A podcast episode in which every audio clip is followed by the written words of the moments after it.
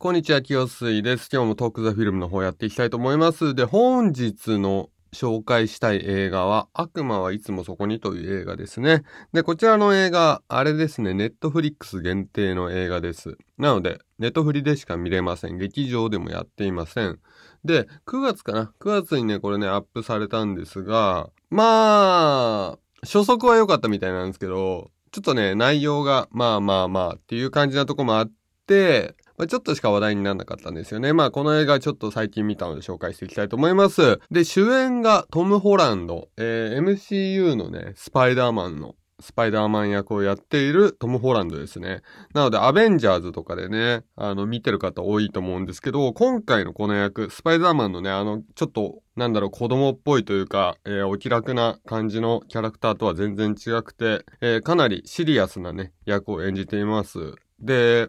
まあ、ここまでね、この方、トム・ホランド演技できるんであれば、もうね、スパイダーマン続けていっても、多分、あの、脱スパイダーマンは簡単だと思います。あのー過去にね、ディカプリオとかがね、えータイタニックから抜け出すのが大変だったとか、まあ、結構若くしてね、こう、ヒット作を出す人たちはみんな結構そういう目には合ってるんですが、このトム・ホランドはね、そういうことにはあんま陥んないんじゃないのかなっていう感じします。全然ね、スパイダーマンのあの感じとはね、全く違う演技をね、見せてくれたので、まあこのトム・ホランドの演技を見るだけでも、さらっと見るだけでも一応この悪魔はいつもそこにという映画は価値はあるんじゃないのかなというところです。で、あとね、セバスチャン・スタン、えー、この方も出ています。この方は、えー、おなじみ、えー、アベンジャーズ出ています。キャプテンアメリカシリーズ出てましたね。あのーバッキー役ですね。あの、キャプテンアメリカの相方みたいな、ちょっと悪者のシーンもあったりっていうキャラをね、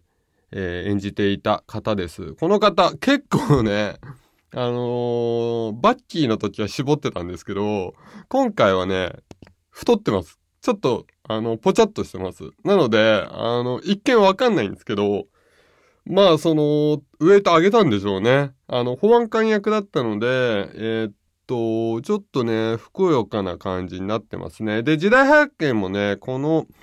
えー映画はね、戦後の田舎町っていう感じなので、まあちょっとぽっちゃりしてる役でね、出ていました。で、あともう一人、えーだけ紹介します、役者の方。えーロバート・パティンソン、えー下水牧師役でね、登場しております。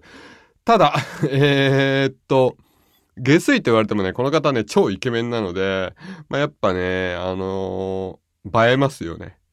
絵的に。絵的にすごい映えます。で、今で言うと、もう皆さんね、ご存知かと思いますが、テネットのニール役で大活躍しているロバート・パティンソンでございます。正直ね、映画全体の尺で考えると登場シーンがね、めちゃめちゃ多いってわけではないんですよ。あの、時間で考えたら結構短いんですが、まあ役柄と、あと、持ち前のルックスでかなり存在感を出しているので、まあここにもね、注目して、えーテネット見た後に見てみてもいいのかなと思います。で、ざっくりあらすじなんですが、先ほども言ったように、戦後の腐敗と暴力にまみれた田舎町が、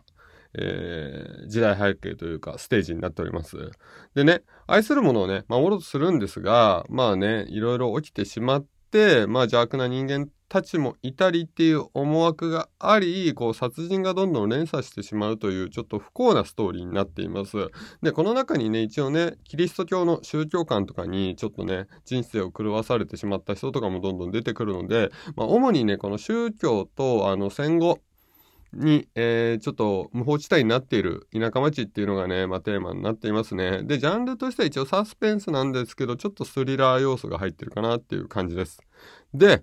えー宗教をね、まあ、信じて、しすぎてしまった結果、死者が蘇るとか、まあ、生贄をね、捧げれば、こう、死者が蘇ってくれるとかね、まあ、そういうちょっとグロいシーンもあるんですが、まあ、多分、ここのメッセージ性は、あの、戦後、で、ね、戦争をして、まあ一応終わってはいて、アメリカなので勝ってはいるのですが、いろいろね、精神が不安定な状態が多分ね、あの、一般市民が続いてたんじゃないのかなと思います。で、そうなってくると、やはり何か信じるものをこう頼っていくのが生きる術として楽になってくるので、まあそこでね、キリスト教にね、頼りすぎてしまった結果、殺人が起きてしまったり、人が死んでしまったりっていうのの連鎖を描いてる映画なのではないのかなとはね、僕は感じ取りました。はい。で、最初に言った通りね、キャストがね、すごく豪華なので、正直言ってストーリーはね、ちょっとあまり共感性はないです。現代とちょっとかけ離れてしまっているので、ただ、キャストが豪華なので、この辺をね、ちょっとね、見ていただけるといいかなと思います。うん。まあ、キャスト豪華だけで持たしてる映画といってもちょっと過言ではないかなと申し訳ないですが。ですね。でね、序盤はね、あの、昔の話からね、進んでてね、結構トム・ホランドとか出てくるのはね、序盤後なんですよね。トム・ホランドが演じてる役の子供時代から進んでいくんで、で、そこからね、始まっている殺人とか死が全て繋がっていって、主人公、トム・ホランドが演じている主人公のこう人間性とかも形成してるのを結構映し出して描いていく感じですね。で、田舎町なので、絵的にね、あまり目を引くものがないんですよね。あのガソリンスタンドとカフェとかバーとかがあってみたいな、あのちょっと 80s 感、えー、スーパー8とかで出てくるようなこう 80s 感のちょっとおしゃれなアメリカみたいな感じは全くないです。本当にど田舎。ど田舎なので何もないんで、本当にね、景色とかもね、まあ綺麗は綺麗なんですけど、こう日本人がね、想像するアメリカンっていう感じは全く出てこないです。まあただ、先ほども言いましたけど、なんとかね、豪華キャスト陣でね、なんとか持たしてるイメージなので、まあこれをね、ちょっと吹き替えで見てしまうと一気に興ざめしてしまう可能性もあるので、その辺もね、ちょっと注意していただけたらと思います。